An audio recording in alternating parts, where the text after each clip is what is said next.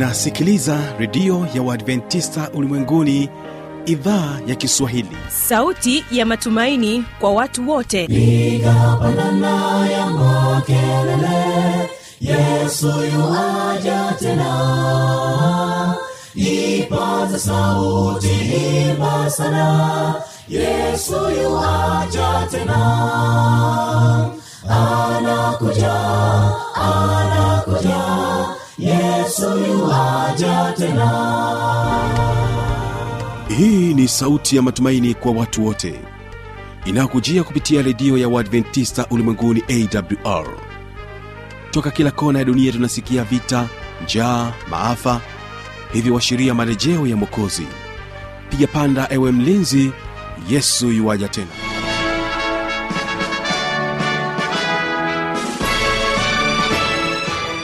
unaitegea sikio idhaa ya kiswahili ya redio ya waadventista ulimwenguni awr ikikutangazia kutoka hapa morogoro tanzania katika masafa ya mita bendi 25 lakini pia waweza kutusikiliza kupitia morning star radio na rock fm vilevile vile tupo katika tovuti ya wwwawr org. Vilevile vile tunasikika kupitia kisima fm katika masafa ya mita bendi 89.7 karibu katika kipindi hiki maalum kabisa. Na hivyo tunamsikiliza mtumishi wa mungu mwinjilisti dikson mipawa katika somo zuri linalosema mpango wa uokovu msimamizi wa haya matangazo naitwa habi machilu mshana. Kwa kuanza kipindi hiki hebu tusikilize wimbo kutoka kwao tausi. Wimbo unaosema upendo wa mungu. Barikiwa na wimbo huu na mara baada ya hapo tutamsikiliza mtumishi wa mungu mwinjilisti dikson mipawa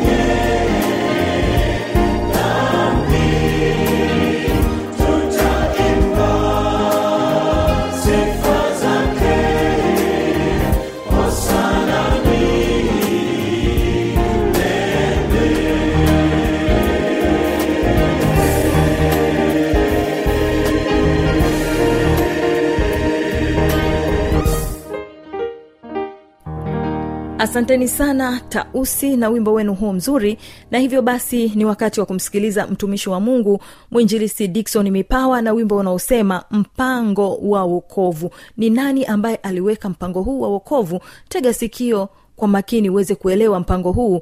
Ukoje hasa kwa ajili yako na kwa ajili yangu? bwana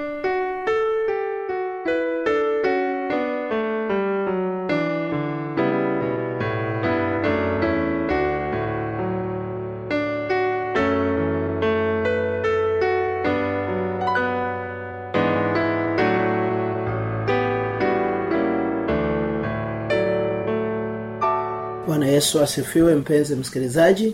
Karibu tena katika kipindi kizuri cha jiponye nafsi yako. Kipindi hiki kinaletwa na mwinjilisti dikson joseph mipao tokea kanisa la wadventist wa sabato kimere mtaa wa kerege bagamoyo pwani. Kwa sasa linatumika katika kanisa la kidimu kundi la mkombozi kule maili moja kibaha pwani. Karibu tuweze kubarikiwa ungependa kuwasiliana nami kwa ajili ya maombi ushauri kujifunza zaidi neno la mungu tumia namba hii 762 50 23 92 762 50 23 92 karibu katika somo zuri linalosema mpango wa uokovu mpango wa wokovu. Tuombe. Baba katika jina la yesu asante kwa ajili ya mpenzi msikilizaji. Katubariki maana tunabarikiwa siku zote tunapojifunza neno lako katika jina la yesu.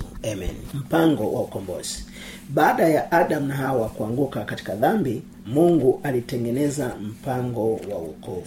Na mpango wa wokovu huu ni kupitia yesu kristo kupitia yesu kristo. Katika kitabu kile cha mwanzo sura ya tatu mwanzo sura ya tatu mstari wa kumi na tano neno la mungu linasema mwanzo sura ya tatu mstari ule wa saba hadi wa kumi.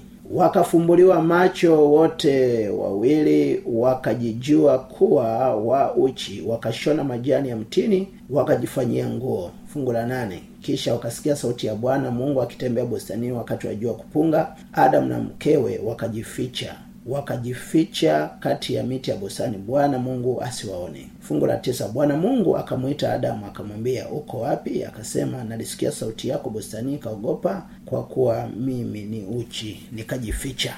Mungu anauliza adamu uko wapi? Miongoni mwa watu ambao waliferi mtihani wa jiografia mtu wa kwanza kuferi mtihani wa jiografia ni adam.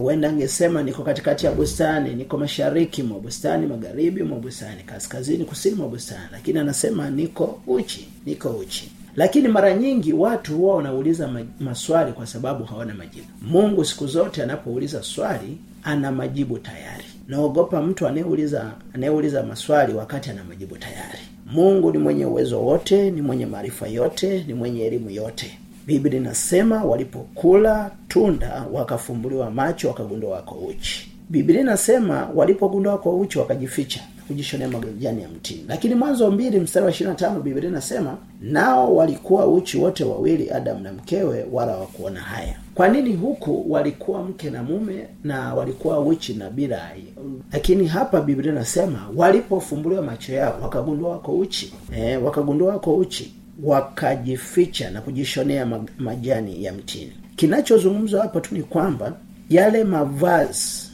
ya utukufu mavazi ya nuru lile vazi la haki. Ule utaji ulipotea. Kwa tendo la dhambi dhambi walioitenda katika maisha yao ili iliwaondolea vazi la utukufu iliondolea utaji vazi la nuru vazi la wokovu vazi la haki iliondolewa na mavazi yaliwakilisha au yalionyesha kukubaliwa na mungu kukubaliwa na mungu. Kwa hiyo vazi la utukufu lilipopotea utaji ulipopotea mavazi ya nuru mavazi ya wokovu vazi la haki lilipopotea basi hawakukubalika tena mbele za mungu. Wakajiona ndani ya ya mioyo yao kuna hombwe eh? kuna shimo kuna upweke kuna ukiwa. Biblia isemi adamu na hawa walienda kujifanyia eh, mavazi ya cotton au ya polista bali biblia inasema wakajifanyia majani mavazi ya majani vile vinepron eh? na paulo anasema kwamba uchi huo haukuwa uchi tu wa kawaida lakini uchi wa kiroho uchi wa kiroho unajua tunapotenda dhambi eh, ule lile vazi la utukufu linaondoka vazi la nuru vazi la wokovu vazi la haki ule utaji ile nuru ambayo bwana ametufunika kwayo inatoweka inapotea inapotea. Ashukuriwe mungu ambaye yeye kwa mpango wake wa ajabu alitengeneza mpango wa ukombozi. Katika mwanzo sura ya tatu mstari wa kumi na tano biblia inasema nami nitaweka uadui kati yako na huyo mwanamke. Mungu anasema kwa ajili ya jambo hili ninaanzisha vita na vita hii ni vita ya damu. Lazima damu imwagike ili watu wakombolewe ili watu waokolewe ili watu waingie mbinguni. Lazima damu nitaweka wadui nitaweka ni, ni wadui unaohusisha uhai unaohusisha damu kumwaga damu. Damu itamwagika damu itaruka ili huyu mwanadamu aliyepoteza vazi la utukufu aliyepoteza vazi la haki aliyepoteza vazi la wokovu aliyepoteza vazi la nuru aliyepoteza kukubaliwa na mungu aliyepoteza utaji apate kurudishwa mikononi mungu ashukuriwe yesu kwa kifo chake msalabani. Wale ambao tulikuwa tumepotea ameturudisha tena mikononi mwa mungu.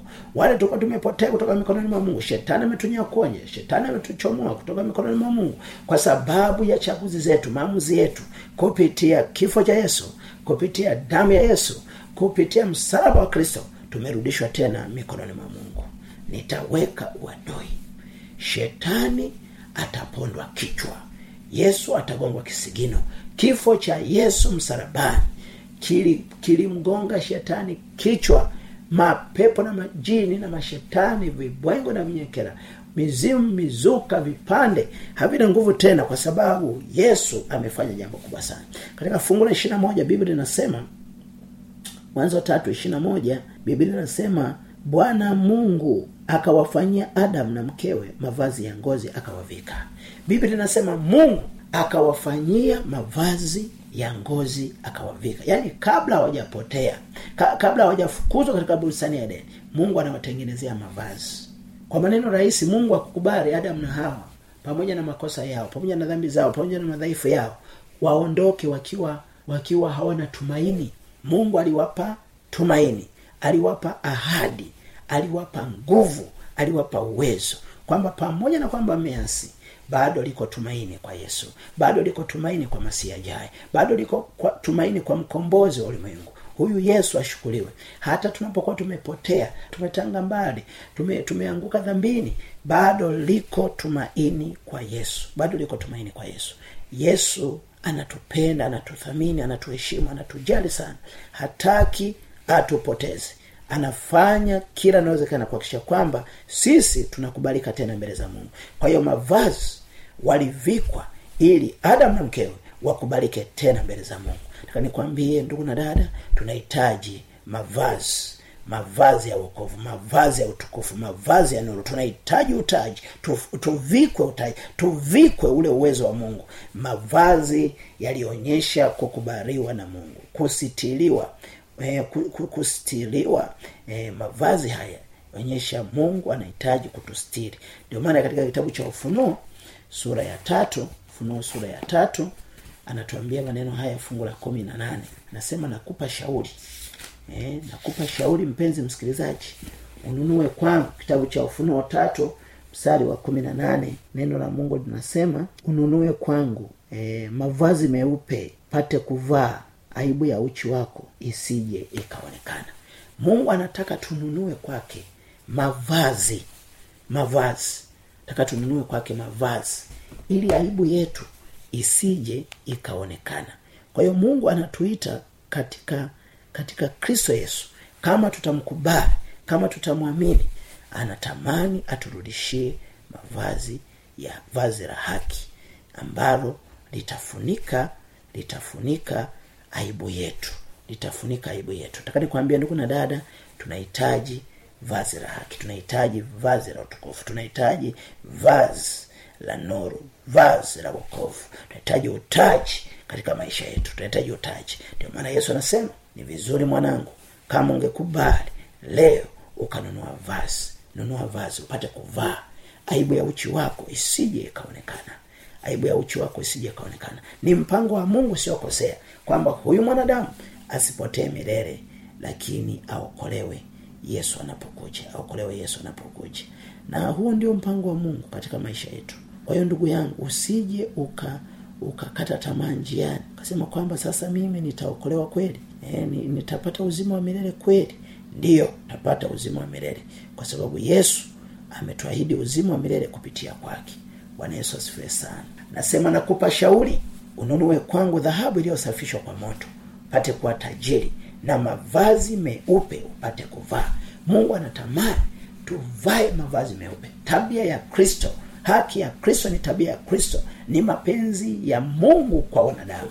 Mungu anatamani tuvae ili aibu yetu isije ikaonekana. Bwana asifiwe sana. Kwa hiyo mpenzi msikilizaji tutumie fursa hii vizuri kwa ajili ya uokovu wetu ili yesu anapokuja mara ya pili tusipotee lakini tuweze kuokolewa. Somo la ngozi ambalo bwana mungu aliwafanyia adamu na hawa lilikuwa ni somo la daima lilikuwa somo la daima kwa watoto wao abel na kaini abel na kaini. Na mchezo aliofanya adam mkewe baada ya kutenda dhambi wakaenda wakajishonea majani ya mitini. E, kaini naye saa ya kutoa sadaka akaleta mazao ya wanyama. Nataka nikwambie kwamba maisha ya mtu yanaweza akawa ni makavu kama majani ya mitini waliojifunika adamu na hawa. Maisha ya mtu yanaweza kawa ni makavu kama sadaka ya kaini kama sadaka ya kaini. Nataka nikwambie kwamba juhudi zetu juhudi zetu haziwezi katufanya tukakubaliwa na mungu. Mungu anatamani atusaidie tuweze kuelewa mpango mzuri wa wokovu mpango mzuri wa wokovu. Nataka nikwambie kwamba kinachofanya tukubaliwe mbele za mungu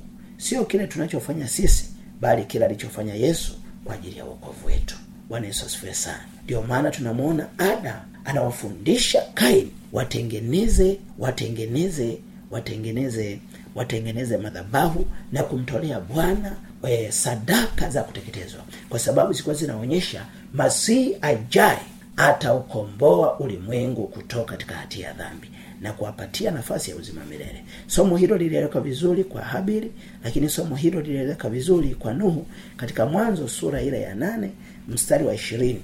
Biblia inasema kwamba mungu alikubali uzuri wa sadaka aliyoitoa toa nuhu mwasisi wa kafara hakuwa mtu bali ni mungu mwenyewe. Shetani amekopi na kupesi kutoka kwa mungu. Utoaji wa kafara ulikuwa ni kuridhisha ni kumridhisha mungu. Unapotoa sadaka bora sadaka makini sadaka ya viwango kwani kumridhisha mungu. Lakini pia shetani ameichukua hiyo anasema kwamba wao wanatumia kuridhisha miungu e, kwenye vichaka kwenye milima kwenye mabonde kwenye miamba wanaenda wanatoa kafara zao huko. Lakini nuhu akamtolea bwana sadaka ya kumridhisha sadaka ya kumfurahisha. Ilikuwa sadaka nzuri ya pekee iliyopata kibali mbele za mungu. Nataka nikwambie kwamba mimi na wewe tunaweza tukakubaliwa. Kunaweza kukubaliwa na mungu kupitia kafara ya yesu. Sio mbuzi wala kuku wala ng'ombe wala kondoo lakini kupitia yesu kristo kupitia damu ya yesu kristo. Damu ya yesu kristo imekuwa na nguvu kuliko damu ya kuku. Damu ya yesu kristo imekuwa na nguvu kuliko damu ya mbuzi kuliko damu ya kondoo kuliko damu ya hua kuliko damu ya ng'ombe. Damu ya yesu kristo. Mzee nuhu aliamini. Mzee habili aliamini. Ndiyo. Hata mzee ibrahimu katika mwanzo kumi na mbili mstari wa nane biblia inasema nani ibrahimu alimtengenezea bwana madhabao e, apate kumwabudu mungu. Apate kumwabudu mungu. Apate nguvu ya mungu katika maisha yake. Taka nikwambie ndugu na dada tunaweza tukakubaliwa kwa mungu kupitia kwa kafara yesu. Kile yesu alichokifanya. Damu ya yesu imekuwa na nguvu sana katika maisha yetu. Ndio maana mungu anapokuja kwa waisraeli katika kutoka ishirina tano mstari wa nane wa 9, anasema na wanifanyie patakatifu nipate kukaa kati yao. Kwa hiyo kutoka sura ya mpaka kutoka sura ya arobaini inazungumza juu ya ujenzi wa hekaru vyombo vya hekaru mavazi ya hekaru wahudumu wa hekaru wahudumu wa hekaru ndio maana nataka nikwambie ni kupitia damu ya yesu na damu ya yesu peke yake tunapata ukombozi tunapata ukombozi. Katika ibrania tisa mstari wa ishirina mbili anasema basi vitu vyote katika torati husafishwa kwa damu wala pasipo damu kumwagika hakuna ondoleo la dhambi hiyo ni wabrania tisa mstari wa ishirina mbili. Kwa hiyo damu ya yesu imekuwa ya maana sana kuliko damu za kuku wote kuliko damu za mbuzi wote kuliko damu za kondoo wote kuliko damu za hua wote kuliko damu za ng'ombe. Nikwambie kwamba unapoamua kuwa mtu wa mungu unapoamua kujisalimisha mikononi mwa mungu mungu anakupokea mungu anakukubali na jina la bwana linapata kutukuzwa. Ni, ni, ni upendo wa yesu ni upendo wa yesu uliofanya haya yote yawezekane katika maisha yetu katika maisha yetu. Yesu amefanya kitu cha ajabu amefanya kitu cha pekee katika maisha yetu katika maisha yetu. Somo la hekalo somo la hekalo lilionyesha mambo makubwa matatu. Jambo la kwanza dhambi inaua dhambi inaua. Mpenzi msikilizaji hata kama unacheza cheza na dhambi mahali fulani tambua kujua kwamba dhambi inaua. Lakini jambo la pili e, mfumo wa hekalu ulionyesha kwamba mungu anachukia dhambi lakini anampenda mwenye dhambi. Lakini jambo la tatu mfumo wa hekalu ulionyesha e, mungu ni mwenye rehema ni mwenye upendo kwa yeyote anayetubu kwa yeyote anayeungama. Ndio maana tarehe kumi mwezi wa saba ilikuwa ni siku ya upatanisho. Watu walikwenda eh, watu walikwenda kwa ajili ya kuenda kuomba rehema eh, ku, kuomba huruma kuomba fadhili kwa bwana. Taka nikwambie yesu amefanyika kuwa kwani bora kuliko makuhani wote katika katika katika katika biblia katika biblia. Katika kitabu cha webrania webrania sura ile ya nane webrania sura ya nane webrania sura ya nane mstari ule wa kwanza anasema basi katika hayo tunayosema neno lilo kundi hili. Tunaye kwani mkuu wa namna hii aliyeketi mkono wa kuume wa kiti cha enzi cha ukuu mbinguni fungu la pili mhudumu wa patakatifu na wa ile hema ya kweli ambayo bwana aliiweka wala si mwanadamu. Fungu la tatu. Maana maana kila kuhani mkuu huwekwa ili atoe vipawa na dhabihu. Kwa hiyo lazima huyu naye awe na kitu cha kutoa. Fungu lile la nne. Kama angekuwa juu ya nchi asingekuwa kuhani. Maana wako watoa sadaka kama iagizavyo sheria. Fungu la tano watumikao mfano na kivuli cha mambo ya mbinguni. Kama musa alivyoagizwa na mungu alipokuwa tayari kuifanya ile hema maana asema angalia ukavifanya vitu vyote kwa mfano wa ule ulioonyeshwa katika mlima. Bwana asifiwe sana. Kwa hiyo biblia inatuambia kwamba yesu kristo amefanyika kuwa kuhani mkuu kuhani mkuu na kuhani bora kuhani mkuu na kuhani bora kuliko haruni eliazari kuliko phineas kuliko anas na kayafa. Ndiyo kuliko abiathari kuliko sadoko yesu unaweza ukamwendea. Na akafanya mabadiliko makubwa katika maisha yako na jina la bwana likapata kutukuzwa. Bwana asifiwe sana. Sisi tunaweza tukamwendea na jina la bwana likatukuzwa katika maisha yetu. Yesu ni kwani bora kwani makini kwani wa viwango kuliko kwani haroni kuliko kwani eliezeri kuliko phineas kuliko sadok kuliko anas na kayafa. Na wengine wote akina biathari akina sadok akina phineas wote hao yesu amefanyika kuwa kwani mkuu aliye bora. Kwa sababu yeye ndiye mhudumu wa utakatifu. Na tunakupitia kupitia damu yake na kifo chake msalabani tunapata uzima wa milele. Katika wabrania tisa mstari ule wa nane hadi wa kumi nane biblia inasema waibrania waibrania tisa mstari wa nane anasema roho mtakatifu akionyesha neno hili ya kwamba njia ya kupaingia patakatifu ilikuwa haijadhihirishwa bado hapo hema ya kwanza ilipokuwa ikingali ikisimama. Fungu la tisa ambayo ndiyo mfano wa wakati huu uliopo sasa. Wakati huo sadaka na dhabihu zinatolewa zisizoweza kwa jinsi ya, ya dhambi kumkamilisha mtu abudue fungu la kumi kwa kuwa ni sheria za jinsi ya mwili tu vyakula na vinywaji na kutawadha kwingine kwingine zilizoamriwa hata wakati wa matengenezo mapya. Katika fungu lile la kumi na moja anasema lakini kristo akiisha kuja aliye kwani mkuu wa mambo mema yatakayokuwapo kwa hema iliyo kubwa na kamilifu zaidi isiyofanyika kwa mikono maana yake isiyo ya ulimwengu huu. Fungu la kumi na mbili wala si kwa damu ya mbuzi na ndama bali kwa damu yake mwenyewe aliingia mara moja tu katika patakatifu akiisha kupata ukombozi wa milele. Bwana asifiwe sana fungu la kumi na mbili. Kwa maana ikiwa damu ya mbuzi na mafahari na majivu ya ndama ya ng'ombe walionyunyiza uchafu utakasa na kuusafisha mwili. Fungu la kumi na basi si zaidi damu yake kristo ambaye kwamba kwa roho wa milele alijitoa nafsi yake kwa mungu kwa sadaka isiyo na mawaa. Itawasafisha dhamiri zenu na matendo mafu mpate kumwabudu mungu aliye hai. Kwa hiyo biblia natuambia kwamba tunaye kuhani mkuu mbinguni yesu kristo kupitia kifo chake kupitia damu yake tumepata ukombozi. Adamu na hawa wanaokolewa kupitia yesu kristo. Mzee nuhu anaokolewa kupitia yesu kristo. Mzee ibrahimu na yakobo na isaka wote hawataokolewa kupitia damu ya yesu kristo. Wana wa israeli wa kimwili na wa kiroho wanaokolewa kupitia damu ya yesu iliyomwagika msalabani. Nikupe wito ndugu na dada. Tunaweza tukumkaribia mungu kwa sababu yesu kristo amekufa kwa ajili yetu. Na yeye tukijisalimisha kwake atatupokea atatukubali atatupa mwanzo mpya atatupa jina mpya tabia mpya na uwezo mpya na jina lake litapata kutukuzwa. Ikiwa uko mahali fulani ambapo umefungwa na mapepo na majini na nguvu za giza bado liko tumaini kwa yesu. Kama utachagua leo kupitia kifo cha yesu kupitia damu ya yesu kupitia somo ila mpango wa ukombozi utapata ukombozi wa milele kupitia yesu kristo ikiwa ungependa kuwasiliana nami tumia namba hii sifuri saba sita mbili hamsini ishirina tatu tisini mbili. sifuri saba sita mbili hamsini ishirina tatu tisini na mbili. sifuri saba sita mbili hamsini ishirina tatu tisini na mbili. Tuombe. Baba katika jina la yesu. Sante kwa ajili ya somo hili la pekee. Umetufundisha uwezo wako na, na nguvu zako na mamlaka yako. Baba jina lako litukuzwe tunanyekea chini ya mkono wako ulio utuponye utusafishe utufungue katika minyororo katika mikatale ya yule mwovu. Sante baba kwa sababu utatushika kwa mkono wa kuume haki yako utatutetea na utatupigania kwa mkono wa kuweza wako. Mbariki mpenzi msikilizaji ana changamoto na mapito na magumu ukamfungulia milango na njia kwa ajili ya utukufu wako.